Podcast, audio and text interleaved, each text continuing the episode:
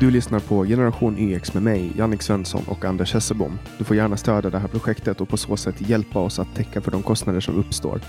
Det gör du enklast genom att gå in på patreon.com slash genix eller genom att swisha på nummer noll sju noll tre fem två två fyra sju två. Länkar och nummer hittar du i beskrivningen eller på vår hemsida w w w punkt genix punkt se. Vi släpper nya avsnitt alla fredagar året runt, eller hur Anders? Jajamän, hej Jannik! Hej, hur är läget? Tackar som frågar. Jag tror att jag har gjort alla tänkbara badrumsmisstag nu. Jag är nyrakad där. Jag tänkte jag skulle vara lite representabel. Och när jag höll på att ta på rakludder så triggade jag någon reflex. Jag liksom drog in. Så jag, jag fick ju avbryta hela projektet för jag fick ju rakludder ända upp i båda näsgångarna och kunde inte andas. Men, men jag tror att det värsta badrumsmisstaget som jag någonsin har gjort, det var när jag skulle göra mig ordning för en föreläsning. Jag satt på toa, så jag gjorde nummer två, så jag satt där, och när jag ändå satt där så satt jag och klippte naglarna. För jag tänkte... det är bra att göra två saker på en gång när man ändå sitter där. Men när jag gick fram inför folk och skulle tala, då fick jag ju pungkli. För jag hade ju nagelklipp i kalsongerna då. Det var en av de jo. värsta dagarna. Men man lär sig så länge man lever. Snart så kommer man bli fullfjädrad och aldrig mer göra några dumma badrumsmisstag. Själv är det bra, eller? Eh... jag måste bara smälta den där. Eh... Jag vet ju vad jag kommer att skriva som beskrivning för det här avsnittet. Eh, ja, Anders har fått eh, naglar i kalsongerna. Hade jag inte haft råd att bjuda på det så skulle jag inte ha berättat det för dig. Nej, jag förstår det. Å andra sidan så det... tänkte jag att vi är vänner så du skriver inte sånt, tänkte jag sen. Ja, nu, nu, klippte, nu klippte liksom det där för mig. Jag vet inte om det kom med på podden, men om det inte, blev, eh, om, om det inte kommer med på podden, då kommer det inte med på podden. Men med mig är läget under kontroll. Det är höst, det är jobbigt. Jag, brukar, jag tycker inte att man ska fråga hur, hur är läget i poddar, för att det är, det är helt onödigt. Det är liksom emot allt jag håller med, alltså allt jag tycker om, om podden. Liksom. Jag, folk skiter ju hur du och jag mår. Liksom. Men på något sätt måste vi ju inleda det vi pratar om. Och, och mm. vi, brukar ju, vi brukar ju bestämma lite på förhand vad vi ska prata om. Och en sak som vi inte hann med förra gången, det var ju det här eh, ett av de mest välkända företagen i Sverige, Viking Line, som faktiskt är ett åländskt bolag. Mm. De har ju haft så jävla otur. Eh, I september så gick Amorella på grund. Alltså deras stora, stora Helsingforskryssare. Mm. Och eh, hon la sig liksom på botten och, och blev stående liksom på en åländsk holme i princip. Och, och nu mm. för två veckor sedan då, tjugoförsta november, så gick Grace, alltså Stockholm-Åbo, eh, Ålandbåten på, på, på grund, eh, blåste in Jannik, i kaj. Definiera ja. otur. Nej, men det är oflyt. Alltså första, första gången så var det ju, det var ju något tekniskt fel. Alltså de skulle... de skulle svänga och så drog den full back eller något sånt. Och så blev det jävla... ja, det, det, det är ett tekniskt fel. Fel sak som händer. Och men är det inte så att... Då, försöker du få det här att vara Viking Lines fel? Anklagar du ålänningar för att inte kunna köra båt, Anders? Nej, men jag bara säger att skicklighet brukar minska mängden otur. Vet du vad du, vet du, vad du ger dig in på nu? Du anklagar ålänningar för att inte kunna köra båt. Nej, jag bara säger att det kan vara bra att sätta sig i sån position där man inte har så mycket otur som de uppenbarligen har. Alltså snart kommer, du kommer att ha trettio tusen ålänningar utanför fönster med en högaffel i ena handen och en fackla i andra handen. Men det var kul att det finns trettio tusen ålänningar. Det, det glädjer mig, Jannik. Ja, men i, i vilket fall som helst då, när, när Grace skulle ut så, så blåste det lite satans hårt. Och, och hon hade fått felaktig väderinformation. Det var väl någon på någon väderstation som var bakfull. Så när hon skulle ut så blåste det så helvetes hårt så att hon, hon blå, blåste in i, i land. Liksom. Det kanske var en stockholmare som skötte den väderstationen. Antagligen. Hade ålänningarna skött det hade det varit perfekt. Sannolikt. Jag utgår ifrån det. Men vad, det alltså, och tänk också i corona. Nu när det har gått, alltså för alla liksom, företag som håller på med resor egentligen. Och, och sånt, alltså turism. Usch, vilken jävla... Nej, men alltså du har ju underhållningsbranschen. Jag menar, biograferna, de enda filmerna som visas nu, det är ju den om Greta. Jag tror inte man visar så mycket mer. Och det där har ju fått mig att fundera på, kan man inte bara liksom visa Greta-filmen på restauranger så är det lugnt. Då är det ju en biovisning och inte en... Ja, alltså det går säkert att komma runt, eh, ja. komma runt på det sättet. Jag, jag poddade igår eh, mm. och då pratade jag om hur jävla provocerad jag blev. Jag var i Gustavsberg igår. Ja. Uh, och, och så gick, gick vi med en biograf och så sa min kompis som jobbar på en biograf i en annan kommun i Sverige, ja, ah, där är också en kommunal biograf. Och jag bara, kommunal biograf? Vadå mm. kommunal biograf? Varför ska kommunen ha en biograf? Varför ska kommunen beröva någon entreprenör möjligheten att ha en biograf? Liksom? Mm. Det där är en intressant fråga, för exakt den där diskussionen brukar jag ta upp när det gäller P tre som spelar melodiradio. Och då är ju ett motargument där, nej men det är väl upp till var och en att öppna en biograf helt oavsett om kommunen driver en biograf eller inte. Ja, men du förstör ju marknaden. Ja, det, ja, det är klart att man kan öppna en, det är inte förbjudet, men varför ska man konkurrera med någon som redan får pengar för att finnas? Ja, liksom? Varför ska man konkurrera med någon som inte har något vinstkrav och således kan prisa ihjäl dig? Ja, det är helt otroligt. Nej, sånt där blir jag lite provocerad av. Det, det, jag, tycker det, jag, tycker inte, jag tycker inte det är roligt. Men eh, Sveriges Radio själva, de har ju en väldigt tydlig bild av varför de ska finnas. Och det är ju för att Sveriges Radio är ju de sanna och de objektiva nyheterna. Det är ju den korrekta informationen du får därifrån. På en fri marknad så får du ju fake news. Ja, jo, enligt, enligt S R i alla fall. Så, det beror på vem man frågar. Ja, frågar du ska... Frank Frick eller frågar du Silla Benke? Nej, jag ska bara nämna, du har ju han mediegranskaren Karl Vincent Reimers som skrev en debattartikel nyligen nu, om det var häromdagen, som svar på Silla Benkes artikel om just public service. Så han menar ju på det att det låter lite totalitärt om man säger att endast regeringens egna journalister kan ge korrekt information. Förmodligen om regeringen då, antar jag. Men... jag vet inte vad jag ska säga. Det är totalitärt. Ja, jag läste, jag, jag läste den. Eh, alltså det, man, man, jag tycker bara, du vet vad jag tycker. Du, du ja, jag tycker. Vi behöver inte gå in på det här igen. Ja, men man, om man kan inte säga att, att, att det står ju under alla S R och, och S V T-artiklar att, att de är oberoende. Mm. Men hur kan man vara oberoende om man är beroende av, av över tio miljarder varje år? Ja, precis. Av staten, liksom. Det finns ju de som säger att de är socialdemokrater, men så finns det ju också de som till exempel säger att de är oberoende socialdemokrat. Och eh, det betyder ju att man har ingen koppling till partiet, man bara sympatiserar med någon form av rendering av socialdemokratin. Och det tycker jag är väldigt ärligt att skriva. Men oberoende, alltså punkt. Jag menar, det enda det betyder det är ju att man försöker dölja sin agenda. Det är det enda det betyder. Och tillräckligt många köper ju det. Så jag är förvånad över att till exempel Moderaterna vill ha ett starkt public service. Eftersom de inte gagnas nämnvärt av att ha det. Liksom. Jag tror att det har mycket att göra med att om man inte vill ha ett starkt public service så är man nazist. Ja. Och det där är ju lite konstigt hur de som blir kränkta av den här videon vi pratade om förra gången, Svenska nyheter, när de sjöng tillsammans, som att, att den videon var ett hot mot demokratin. Men samtidigt så är det ett hot mot demokratin om Sveriges Radio inte spelar melodiradio, spelar listpop. Alltså, det är väl ni som är mot satir som är ett hot mot demokratin. Listpop har ingenting med demokrati att göra. Det är ju bara staten som driver kommersiell business, varken mer eller mindre. Ja, och det sa jag också när jag poddade igår, att jag var in på Systembolaget med mm. en kompis. Ja, ja. Och bara kände, kände hur det vändes i hela kroppen. För att jag fattade att det här är, en, det här är ett myndighetskontor. Det är ett myndighetskontor där staten skänker ut alkohol ja, åt folk. Och det är bara så det är bara, det är bara obehaglig tanke. Liksom. Man går runt där och vet att det här skulle lika gärna kunna vara liksom, vilken myndighet som helst som man var in för att fixa någon blankett för. Jag tänkte att du ska få bli stolt över mig. Igår så tog jag emot en låda vin ifrån en importör och imorgon kommer jag ta emot en låda sprit ifrån en annan, en spansk importör. Så jag betalar min moms på tjugoen procent i Spanien, men inte en massa andra straffskatter kan jag berätta. Känner du att jag är ett föredöme nu? Ja, det tycker jag. Du får bli full och, och du har inte gett den svenska statsapparaten. Du har gett det till de mer behövande spanjorerna istället. Du är en god socialistkamrat, ja. Anders. Plus att jag får mina spritflaskor för tvåhundrafemtio kronor liter istället för trehundra kronor eller fyrahundra kronor för sjuttio centiliter. Så det är ju vinst-vinst. Mm, ja. Vi pratade lite om kränkthet tidigare mm. och... Eh, jag läste, jag läste om, om det var en, en influencer, Margaux Dietz. Jag, jag undrar om jag undrar, uttalade rätt. Det Margaux Dietz förmodligen.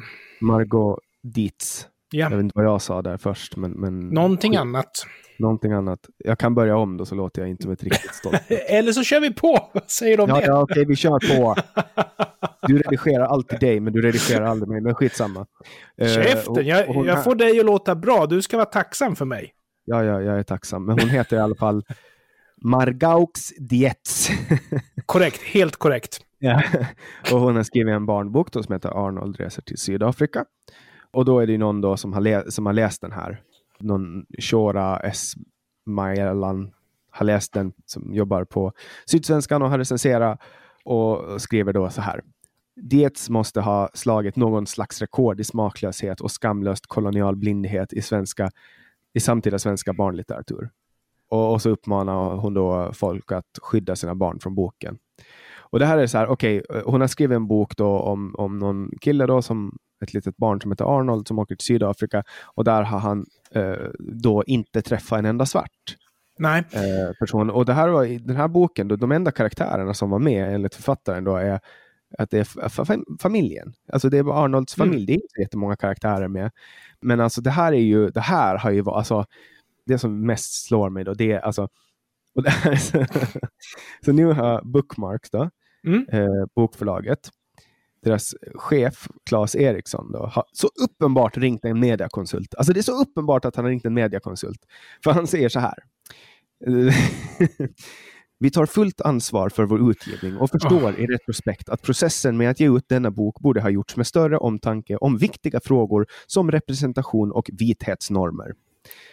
Vi inser att vi, trots att vår avsikt med den här boken aldrig var menad att göra skada, har en passivitet under utgivningen och en oförmåga att se utöver vårt egna perspektiv, och att vi därmed inte har lyckats med att skapa en bok som skulle inkludera på ett annat sätt. Men skriver han så där, då är han ju efterbliven. Då, ja. Alltså, jag eh, visste ju inte vad boken handlade om, men jag hörde att just den här klagan att åh, i Sydafrika inte en enda svart man, och så tänkte jag först att ja, men vadå, det finns ju en tio procent vit minoritet i Sydafrika, du skulle lika gärna kunna i teorin åtminstone skriva en bok som utspelar sig i Sverige där du inte stöter på en enda vit människa. Men så visar det ju sig att de enda karaktärerna i boken var ju den här pojkens familj. Och det är väl rimligt att tänka att man inte blir svart av att byta mark under fötterna, åtminstone inte på en gång.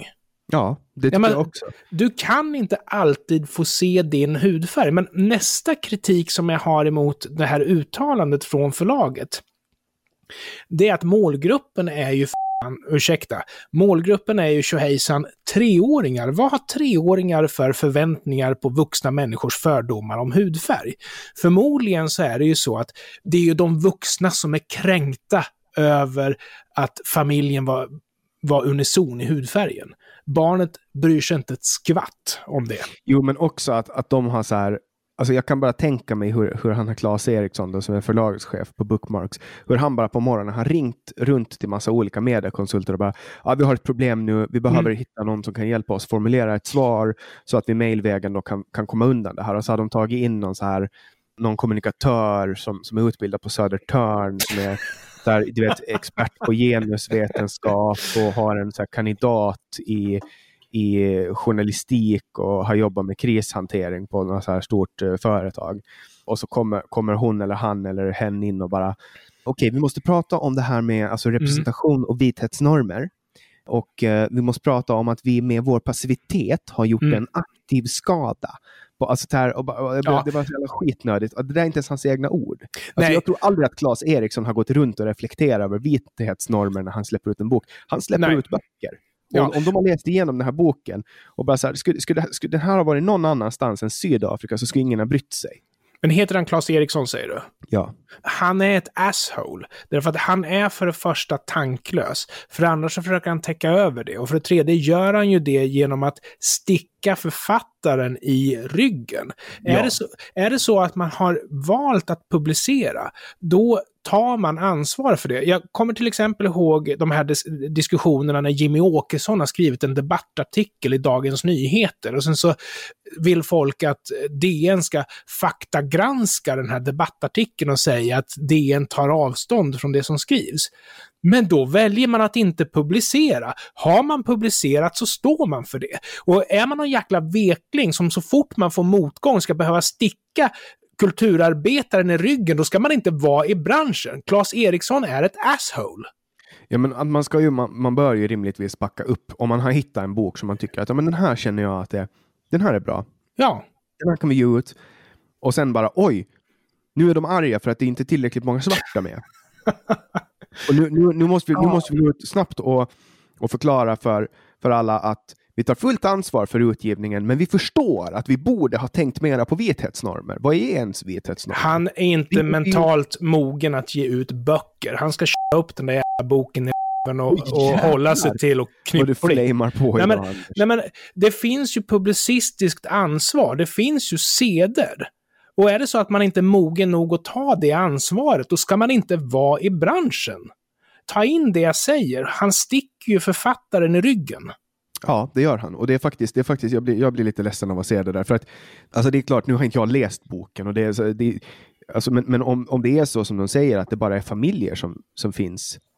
Och sen, sen skänker hon ju pengar också till, till barn som inte har det så lätt i Sydafrika. Så att de ska få lära sig att läsa. Så att du, hon har ju uppenbarligen haft ett, ett gott uppsåt.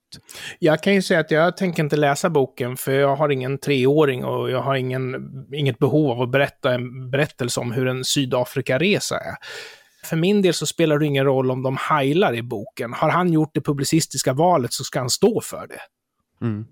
Ja, någon annan som... Uh, som inte kanske rest i Sydafrika, men i alla fall tagit mm. en sväng via regeringskansliet och sen åkt ut för att genomföra ett gängmord och blivit påkommen.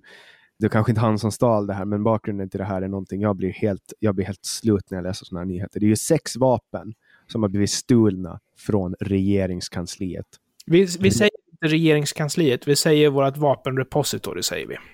Jag, jag vill säga regeringskansliet, för jag vill, jag vill shama dem. Jag vill vapen-shama dem. Okej, okay. Så man har alltså på, på, på regeringen, man har ingen koll på sina vapen. Det är ju ett stående skämt när man går förbi regeringskansliet. Det är ju att man säger till sin kompis, ska vi springa in och hämta lite vapen? Liksom, det är så det är. I, i Sverige så hämtar man vapen på re, regeringskansliet. Ja, det är därför vi kallar det för gun repository istället för regeringskansliet. Det är bara det att Sveriges Radio måste ju tydligen ibland skriva om det, för det är pinsamt att vara de enda som inte tar upp det. Liksom. Men det är klart, mm. de sitter ju på den enda sanningen. Det är ju fyrens stora sanning. Liksom. Det är statsmedia. Yes, men då, vi ska i alla fall då gå igenom om så här. Ett av de här vapnen har nu återfunnits. Var, var, var tror du att man hittade, Anders? En gissning? Ja, det var väl hemma hos en kille, var det inte det? Men du ska ju, du ska ju, du ska ju okay. låtsas som ett internet. Jag gissar i en brunn. Nej, nej Anders. Det var hemma hos en kille. Nej, det var inte.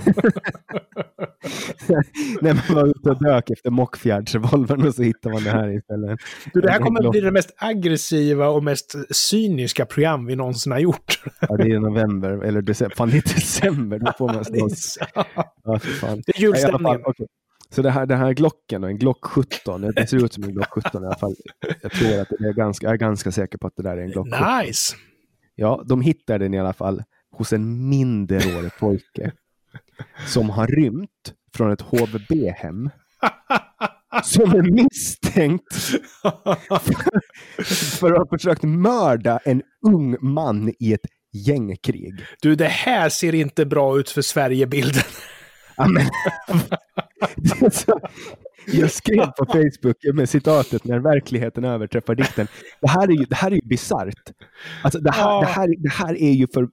Alltså, man, man kan inte tro att det är sant. Nej, alltså... Det är skönt att bo lite skyddat och avskilt när man är svensk. För det, det här är verkligen absurdistan, skulle jag säga. Men alltså, en, för det första, en mm. femtonåring med ja. ett vapen. För det andra, en femtonåring med, som är misstänkt och efterlyst för ett mordförsök. För det tredje, en femtonåring som rymmer från ett H V B-hem. Men ett regeringskansli där det försvinner vapen. Mm. Va? Mm. Nej, men jag vet, jag vet, jag vet, jag vet inte vad jag ska säga. Du, när vi börjar prata om nästa ämne så är vi överens om att vi på sin höjd säger centerpartistisk politiker, va? Ja, det kan vi göra. Bra, och ingenting annat. Jag, jag vill ha, ge lite bakgrund.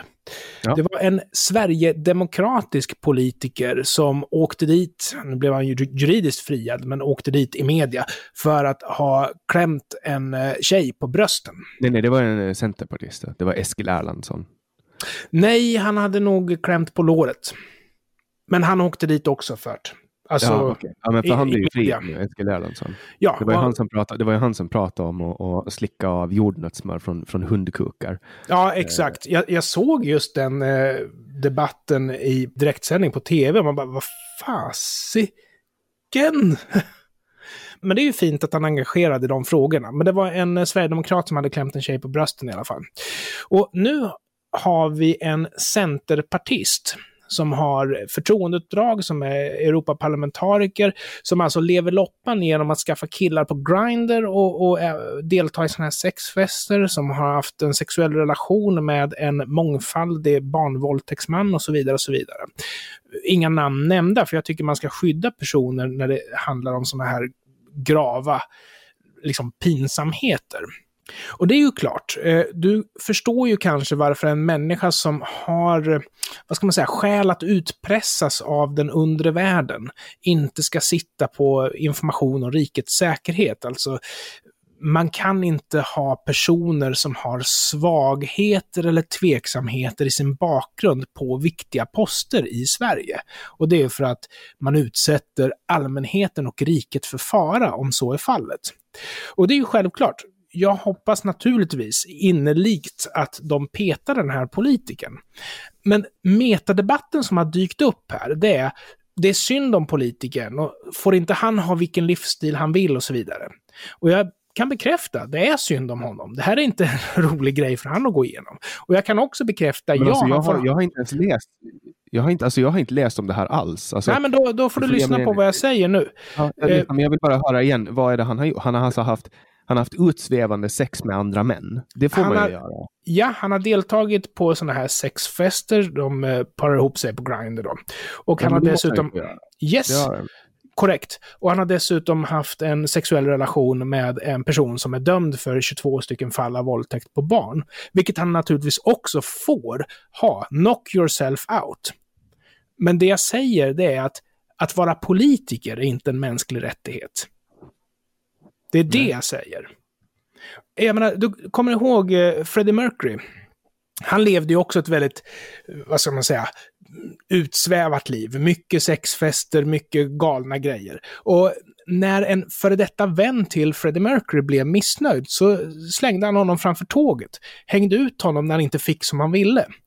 Det vill säga, Freddie Mercurys livsstil gjorde att Freddie Mercury blev föremål för utpressning, men det drabbade ju ingen annan än Freddie Mercury själv och hans skivbolag.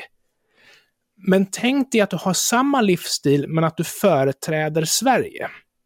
Då blir det ett problem. Därför att då kommer den som vill åstadkomma någonting kommer ju sätta självaste Sverige i gisslan. Är det så att du har tillgång till känslig information om rikets säkerhet och blir utpressad, då har du ju liksom slängt hela Sverige framför tåget. Så därför säger jag, jättebra att du har vilda sexfester, jättebra att du har en sexuell relation med en serie barnvåldtäktsman. Men var inte politiker, det är det jag säger. Det är politiken som är problemet här.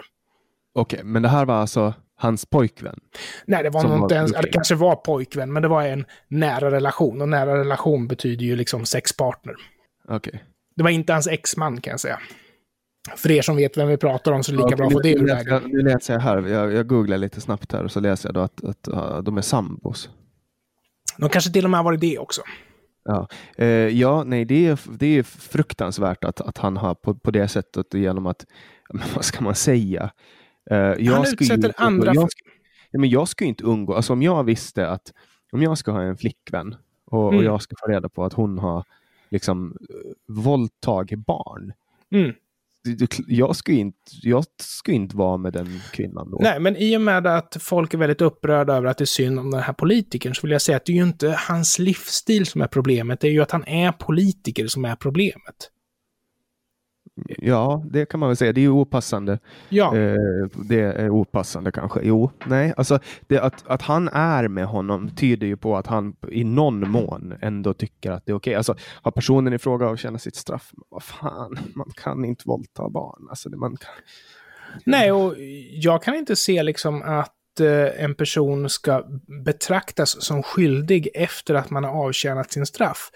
Men så länge det är så att du har en tveksam bakgrund eller en extraordinär bakgrund, så kan du till exempel inte sitta på, ja, du kan inte sitta på en hög militär post. Därför att om det är så att vi fångar den här höga militären, så kommer man kunna ha saker att vända emot den här militären som kanske gör att militären förråder sitt folk för att själv komma undan. Det där kallas för att man bakgrundsklassar personer. Och ja. Därför så är det ju så att den som ska vara militär, det är ju militär du inte ska vara om du har det här levnadssättet. Men, Men du, han du kanske ska... inte hade det här, han kanske inte, alltså... Ja, nu råkar jag veta att så är fallet. Han, han, det finns allt möjligt. Jag, jag menar, ta en, en annan grej. Han är crossdresser också, den här killen. Och självklart, det måste man få vara. Jag ser det som helt problemfritt. Men alla kan inte vara politiker och alla kan inte ha förtroendeuppdrag. Jag hoppas att du förstår vad jag försöker säga. Absolut. Ja, och det är ju en bekväm metadebatt att ha, därför att folk vill ju gärna få, få det här till någon slags homofobi. Vadå, det är väl fullkomligt naturligt att man har sexorger med en barnvåldtäktsman? Ja, visst. Ha det. Ha det. Men var inte politiker. Nej, det är kanske inte passande. Nej, det har du inte. Jag tycker allmänhet, alltså, skulle det här vara en Sverigedemokrat? Uff. Men det lustiga är ju att hade det varit en Sverigedemokrat så hade det inte spelat någon större roll, för de företräder ju inga, inga andra än sig själva. De har inga ministerposter, de har liksom inga... Nej, men alltså, tänk om det ska vara en Sverigedemokrat i, mm. i, nere i Bryssel. Ja, alltså, okej. Okay.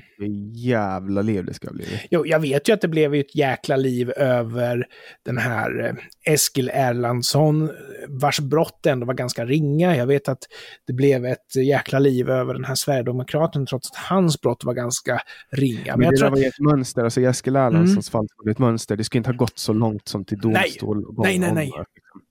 Nej, det bästa är ju att om de tafsar på en person, att den personen svarar med en örfil, så är det bra. Därför att det kostar också väldigt mycket personlig prestige för den som får örfilen. Så det, jag menar, det är ett ganska hårt straff, speciellt om det sker inför andras ögon. Men jag tycker att det blir, när det är någon som tillhör det goda lägret, alltså den här politiken från Centerpartiet som vi pratar om tillhör liksom vi-gänget, det är inte dom-gänget utan det är vi-gänget, då helt plötsligt går man in i försvar. Men det kan också finnas en sån här grej att det här är för absurt för att man ska kunna kritisera, för du kommer ju ihåg Toblerone-affären med Mona Sahlin. Ja, jag, jag, jag var så ung då, men, men, alltså, ja, jag vet men i princip så var det så att hon gjorde utlägg på sitt arbetskort, och bland annat så hade hon köpt en Toblerone och hon hade lite obetalade räkningar, och så, så hade hon köpt något paket blöjor och sånt där. Det, totalt harmlöst, men hon kastades ju framför bussen för det. Men sen när hon verkligen gjorde tveksamma saker mot slutet, då helt plötsligt liksom, ah, Mona Sahlin avgår, vi vill inte prata mer om det här. Så när det blir allvar, när personen verkligen gör bort sig, då vill man ofta skydda personen, därför att då blir den onda personen blir ett offer. Och speciellt om det är så att du tycker om personen, då är ju personen ett offer oavsett vad personen gör antagligen. Det är mycket psykologi i det här, tror jag. Mm. Mycket psykologi. Någonting som får mig på fall var en, en mycket beklämmande nyhet som jag läste igår kväll och läste under dagen också. Då det, är en, en, och det här är så sjukt så att jag vet, jag vet inte ens hur man ska ta in det här då. Det är en Fritzelaffär, fast kanske inte på samma sätt. Mm. Men ändå, det är alltså en kvinna som har hållit sin son instängd i tjugoåtta år i en lägenhet mm. i Haninge. Nu har hon blivit friad från häktet och hon är inte häktad längre, men hon är fortfarande misstänkt för att ha gjort det. Och han här ska ha försvunnit från skolsystemet då efter sjunde klass och, och har varit borta sedan dess. Man vet inte, man har inte gått ut med så jättemycket, men det är... Nej. Det, det här är alltså, jag vet inte, vad är det som får en mamma att ha, alltså om det nu är sant? Ja. Ja, det som skiljer det här från Josef Fritzel var ju att Josef Fritzel hade ju sexuella motiv. Det var ju incest där. Här är det ju förmodligen en mental störning eller någon, någonting annat som inte riktigt står rätt till. Men jag vill också liksom skänka en tanke åt det faktum att barn försvinner hela tiden. Skillnaden här var att vi faktiskt hittade barnet, så på sätt och vis är ju det här en lycklig historia. Och du har ju just det här, när det gäller hederskulturer är det här ganska vanligt att de, om barnet trotsar, liksom, att barnet är en hora och inte har sin slöja på sig eller vad det kan vara, så försvinner barnet. Så barn försvinner hela tiden. skillnaden här var ju att vi faktiskt hittade barnet. Mm. Men eh, förmodligen så är det en empatistörning hos mamman. Något slags kontrollbehov i kombination med någon slags empatistörning. Men jag vet inte, jag bara gissar. Men det är ju mycket påminner om Josef Fritzel på den punkten där. Mm. tjugoåtta här, år. Den här pojken lär alltså vara i trettio till fyrtio års ålder nu. Mm. Jag förstår vad han har blivit berövad. Men å andra sidan så var ju den här mamman föredömlig när det gäller hanteringen av corona. På vilket sätt då? Hon höll sin son inlåst. Oj, herregud. Oh. Jag var inte beredd. Too soon, too soon. Ja, too soon. Det finns ju... Ja, okej. Okay. Eh, vi låter den glida vidare. Folk får, vara, folk får döma den som de vill. Eh, nu ligger ju Liberalerna så långt under fyra procent-spärren mm. så att de kommer att vara mm. helt annihilerade inför nästa val. Ja, det är ju långt dit, men har vi tur så försvinner ju både Liberalerna och Miljöpartiet. Och Miljöpartiet, de ligger ju lite över och under, men jag skulle säga att vid det här laget så är det fler undersökningar som placerar dem under fyra procent-spärren. Och de som placerar dem över är ju ofta de här ringundersökningarna, typ S C Bs bland annat. Och de tenderar ju att luta lite mer åt vänster då. Ungt folk i Sverige tenderar att rösta höger och gamla människor tenderar att rösta vänster. Och gamla människor tenderar att svara på telefonundersökningar. Ja, ja Men... nej, det ska bli... Alltså, jag tycker ju att Liberalerna gick fel väg när de bytte namn till Liberalerna från Folkpartiet. För Folkpartiet mm. det är ett namn de kan försvara, men liberaler, de är inte liberala. Nej, jag håller med. Man ska inte heta vad man anser sig vara, därför att då flyttar man frågan från politiken till en definitionsfråga av vad ordet liberalerna betyder. Vi, vi har samma problem inom humanisterna som vi pratade om förra avsnittet. Ja, så skulle Socialdemokraterna kalla sig för det de tyckte att de var. De Godhetsministrarna. Säger, exakt, Godhetspartiet. Nu, nu säger de vad de är. De säger att de är socialister. Mm. De, demokratiska ja. socialister. Ja, alltså socialliberaler eller marknadssocialliberaler. Alltså någonting sånt där. Jag tror inte att de på allvar kallar sig för socialister. Det tror jag ju inte. Det är ju demokratiska, vänster... demokratiska socialister. Ja, vad, skulle då, vad säger det om deras syn på Vänsterpartiet som faktiskt kallar sig för socialister då? Nej, men alltså demokratiska socialister eh, anser ju att de vill uppnå eh, det klasslösa samhället fast utan revolution. De vill att det ska ah. vara demokratiska medel. Jag har sett ska... klassamhället och jag hatar det. Berätta. Nej, men det var eh, någonting som eh, Göran Persson drog till med debatt bara. Men det var ju ett sätt att bli bra. Jag trodde att du skulle berätta om någon Kuba-resa eller någonting. ah, nej, nej, nej, nej, nej, nej. Cigarrerna är värd mer politiken där. Ja, det, det, det är, oj, oj. Jag har ju massa kommunistmemes, jag kanske måste börja skicka dem till dig. Du får lägga ut sånt på Twitter. Du är lite för dålig på att vara på Twitter då. Men alltså jag vet, men jag har blivit, jag har blivit det blir sämre med, med tiden. Alltså mm. jag, det där går i perioder, du vet. I somras hade jag en riktigt bra period och nu är den mycket, mycket sämre. Men, men det går med liksom, det går med månadsformen och jag vet ja. inte riktigt hur jag ska göra för att komma tillbaka. Det får hjälpa mig att komma in. Helt enkelt. För min del så handlar det om att jag är ganska aktiv på grund av att jag har, alltså det är lite dåligt för arbetsmoralen att sitta hemma. Jag längtar tills att jag kommer tillbaka till kontoret där man inte har distraktionerna med damm i hörnet eller en chef som inte tittar på vad man gör. Jag, jag jobbar på jättebra hemma, men det blir ju lite fler mikropauser, det ska jag faktiskt säga lite ens namn säga. Så jag, jag ser fram emot att liksom sitta bland min, mina teammedlemmar och verkligen kötta på och jobba. Det ser jag fram emot. Kötta på, du är enda. Kötta på för dig, det är alltså att inte prata mellan fika, mellan fika med kollegor. Korrekt. Du jobbar ju på en myndighet. Korrekt. Och du använder Internet Explorer. Fy fan. Nu tar vi det igen. Ja, men okay, det är... jag, drar bakgrunden, jag drar bakgrunden till det. Du klagar på det här programmet som vi spelar in på och jag sa att det funkar dåligt när man använder Internet Explorer och sen började du försvara dig. Du gick i försvar direkt. Alltså det finns ingen som använder Internet Explorer, Anders. Ingen.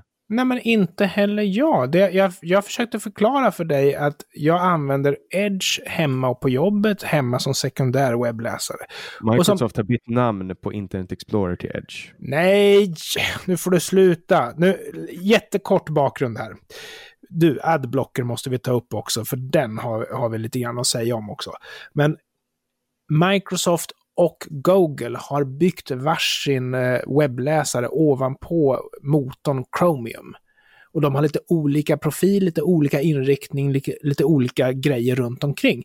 Och Chrome heter ju Chrome för att det är bara ett skal på en befintlig webbläsare man har byggt. För en Windows-programmerare är Chrome ramen runt ett fönster. Gissa varför Microsofts webbläsare heter Edge. Därför att det är en, ett skal ovanpå Chromium. Och Chromium har varken Microsoft eller Google byggt, den är open source. Okej, okay, men nu gick jag in på, jag har ju sitter på en Windows nu, nu gick jag in på sökfältet, skrev Internet Explorer, då kommer bästa matchning upp Microsoft Edge. Ja. Läsaren rekommenderas av Microsoft. De har bytt ut Explorer, när jag uppdaterade ja. den här Windowsen, då tog de bort Explorer. Jag försökte avinstallera, det gick inte. Nej, och sen du... har jag också en annan grej, när vi ändå pratar om Twitter. Mm. Ska ta fram den här, det, var, det här var typ...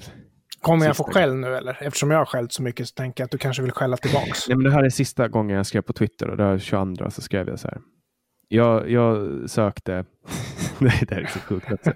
Jag sökte någonting på, i sökfältet och på Windows. Och så kommer det för så här, bästa matchning, ett förslag som att jag ja. ska söka där. Som att någon någonsin har sökt på det här. How do I set Bing as my default homepage? Ja, men det är klart de gör reklam. För, för Bing... Jo, jo, men, ja. men vadå? På tal, ah, du kanske sökte efter det här. Det kanske var det här du sökte på. Nej, Microsoft. Mm. Nej! Bing är ju en sorglig historia för det är en riktigt, riktigt bra produkt som till och med under en kort period faktiskt såg ut att ha en viss framtid för sig. Men vad spelar det för roll hur bra Bing är? Därför att alla vill ju vara där alla andra är. Alltså sökmotorer är ju som sociala medier. Om det är så att du vet att de flesta söker på Google, då är du ju besvärad av att ha en bra plats på Google. Så jag menar, Bing är irrelevant vad de än gör. Det fanns... ja, alltså Bing blev dåligt för att det är en dålig produkt. Google är bättre på att crawla. Alltså så är det bara. De, de hittar bättre resultat. De hittar mer relevanta resultat. Nej, inte, inte i blindtest. Utan det, det handlar snarare om community-faktorn. Men det fanns ju faktiskt en, en ljusning för eh, Bing. Och det var att eh, Bing levererade in-app-sökningen. Det där var faktiskt en ganska smart strategi från Microsoft. Därför att boomers, så som jag, de öppnar en webbläsare så surfar de till google punkt com och sen så söker de efter det de letar efter. Men eh, unga människor, de söker var helst det finns ett sökfält. Inuti Facebook i värsta fall till och med. Så det Microsoft tänkte är att ja, men om vi gör en sökrutin som funkar överallt. Och det gick bra. Men Google tog över den marknaden också. Det heter För... Google. Du säger Google. Det där är så jävla boomigt. Du får sluta med det. Vad ska jag säga? Google. Och vad sa jag? Google. Okej. Okay. Hur säger du sångaren som uh, fick en hit med Let's Dance nittonhundraåttiofyra? David? David Bowie. Ja, men du säger ju rätt. Ja, han heter, för, för jag tänkte det att jag tänkte att du skulle säga David Bowie och så skulle Aha, jag okay. skälla på dig för att du säger fel. Okay. Då hade okay, du ju rätt. Jag tänkte, okay. jag tänkte bara, varför varför tog du Let's Dance som som Ja, därför att du som är så ung, du känner väl förmodligen till hans nyare låtar bättre än hans äldre låtar. Men alltså du ska ju ta Ziggy Stardust eller någon sån här koncept Humpy Dory. Men du måste ju ta någon, du måste ju ta någon, någon låt. Så, så, Let's Dance var ju en hitlåt. Men, men jag kan inte göra om det eftersom nu har ju du redan sagt David Bowie. Nu är ju liksom överraskningseffekten borta. Du, vi, får, vi får lägga ner det här. Vi får återkomma. Ja, det heter i alla fall Google. Alltså för att du kan inte säga Google. Var kommer det ifrån? Nej, jag sa fel. Jag, Nej, inte... men du ser alltid, jag, jag har tänkt på det här hela tiden. Uh, Okej, okay, då se, jag, jag säger fel. Jag säger inte att det uttalas...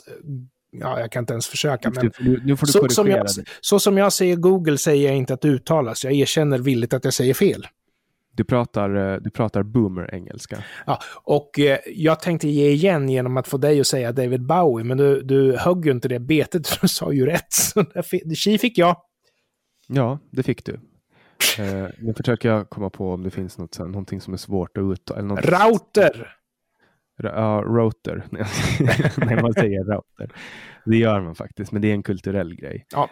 Det får man, alltså det får man ändra. För i Sverige så får man ju också, man får ju använda engelska ord i tekniska termer om det inte finns. Till exempel fetcha. Det är ett ord som man inte säger på svenska. Ja, hämta. Hämta. Ja, alltså, mm. ja, men alltså man, det blir ju, alltså i, man vet, säger jag fetcha, då vet du vilket sammanhang det är. Du vet att det har med ett digitalt sammanhang, det ja. har med någon form av webbserverkommunikation att göra. Ja, och om, om jag säger har du pullat koden så förstår du att det handlar om att har du gjort en pull? Har du hämtat hem de, andras, de andra programmerarnas förändringar? Det, det handlar om. Har du pullat koden? Ja, eller om man spelar World of Warcraft. Då vet man vad pulla betyder. Nej, jag har aldrig gjort det tyvärr. Det betyder att man hämtar en boss. Typ. Man plockar okay. upp den, får den och jagar. Man pushar och pullar kod i alla fall, det vet jag. Men jag brukar föredra att säga ladda upp och ladda ner. För jag tycker det låter bättre när man pratar på en myndighet och säger har du laddat ner de senaste förändringarna istället? Har du pullat koden? Ja, och sen finns det risken att andra boomers inte förstår vad man säger. Käften. Vad tycker ja, du? Det var ett intensivt vi... avsnitt tycker jag. Men täcker vi upp, täcker vi upp generationsperspektivet? Ja, jag tycker att vi gör det. Jag tycker att vi gör det. Vi, vi är bland dåliga, men idag gjorde vi det. Om du bara får klaga lite grann på vuxna människor så är ju du nöjd sen. Och då har vi täckt in generationsperspektivet. Du kallar dig boomer, men du är en boomer. Jag har ju tagit hand om webbsändningar som vi har gjort på skolan. Vi har haft en mm. temavecka. Och enligt coronareglerna då, vi får, corona gäller inte när vi är i samma matsal. Men nej, nej, när, nej. Vi är, när vi är i samma... När vi är i samma klassrum, då ja. Nej, men när vi är, då är klass, klassrummen, det får vi inte vara. Så att vi har liksom sänt, vi har alla suttit i så här, samma lokaler, men, men vi har liksom livesänt till alla klassrum. Och de tänkte ja. göra det via Zoom. Och jag kände så här spontant, ska vi ha en, en hel temavecka med sändning på Zoom? Det är typ så här tre tjugo eh, kvalitet, sprakigt ljud som går via kinesiska censurservrar. Så tänkte jag så här, nej. Så jag erbjöd mig att nej men jag, kan skicka, jag kan sköta livesändningar. Liksom. Jag mm. och en kompis ute på skolan, alltså en ljudtekniker. Vi kan, vi kan fixa det här. Jag har liksom green screen, jag har ljus och allting. Så att vi har satt upp liksom en, en green screen och så har de som presenterar och fått stå framför green screenen och så har de som en vederpresentatör och alla mm. som har sett det har fått upp liksom, de har PowerPoint-presentationen bakom sig. Så det ser liksom, det ser... det ser snärt ut istället för att man blir en jättestor PowerPoint-presentation så en liten ruta och så sitter det någon med ansiktet underifrån och ser ut som en tumme liksom. Ja, ja, ja, ja. Och då är det så här, då är det så här nu har vi fixat den här livesändningen och så har vi fått springa, springa skytteltrafik mellan alla klassrum för att det är någonting som inte funkar. Ja. Någon sitter utan ljud och någon har liksom inte kopplat upp sig på internet. Och det så. Nej, men det är ju föredömligt av, av det att göra det. Och för våra lyssnare, om det är någon som inte vet vad en green screen är, så du nämnde väderpresentatör, men då, de som är i min ålder, de tänker griffeltavla när de hör väderpresentatör. Men då är ju Primetime, den här appen Primetime, de använder green screen. Och Och eh, när helst man ska lägga på ett objekt på ett annat så är det en green screen ofta. Alltså du kan ställa dig framför, jag tror att alla vet vad en grön duk är, men du kan ställa dig framför en grön duk och sen kan du digitalt stoppa in vad som helst på den där duken mm. eftersom den skiljer sig så mycket från dig i ja. färg. Liksom. Ja, så precis. Så det ser ut som att du står på månen. Liksom. Ja, och den var blå förr kan jag också säga. Mm, det är chroma key heter den egentligen. Green ja, precis. Du, du gör en subtraktion på en speciell key i kromaspektrat, alltså chroma key. Du säger att den här frekvensen, den struntar vi. Den och gör vi transparent. Mot, ja, och byter ut det mot, mot det här och så står man in en bild.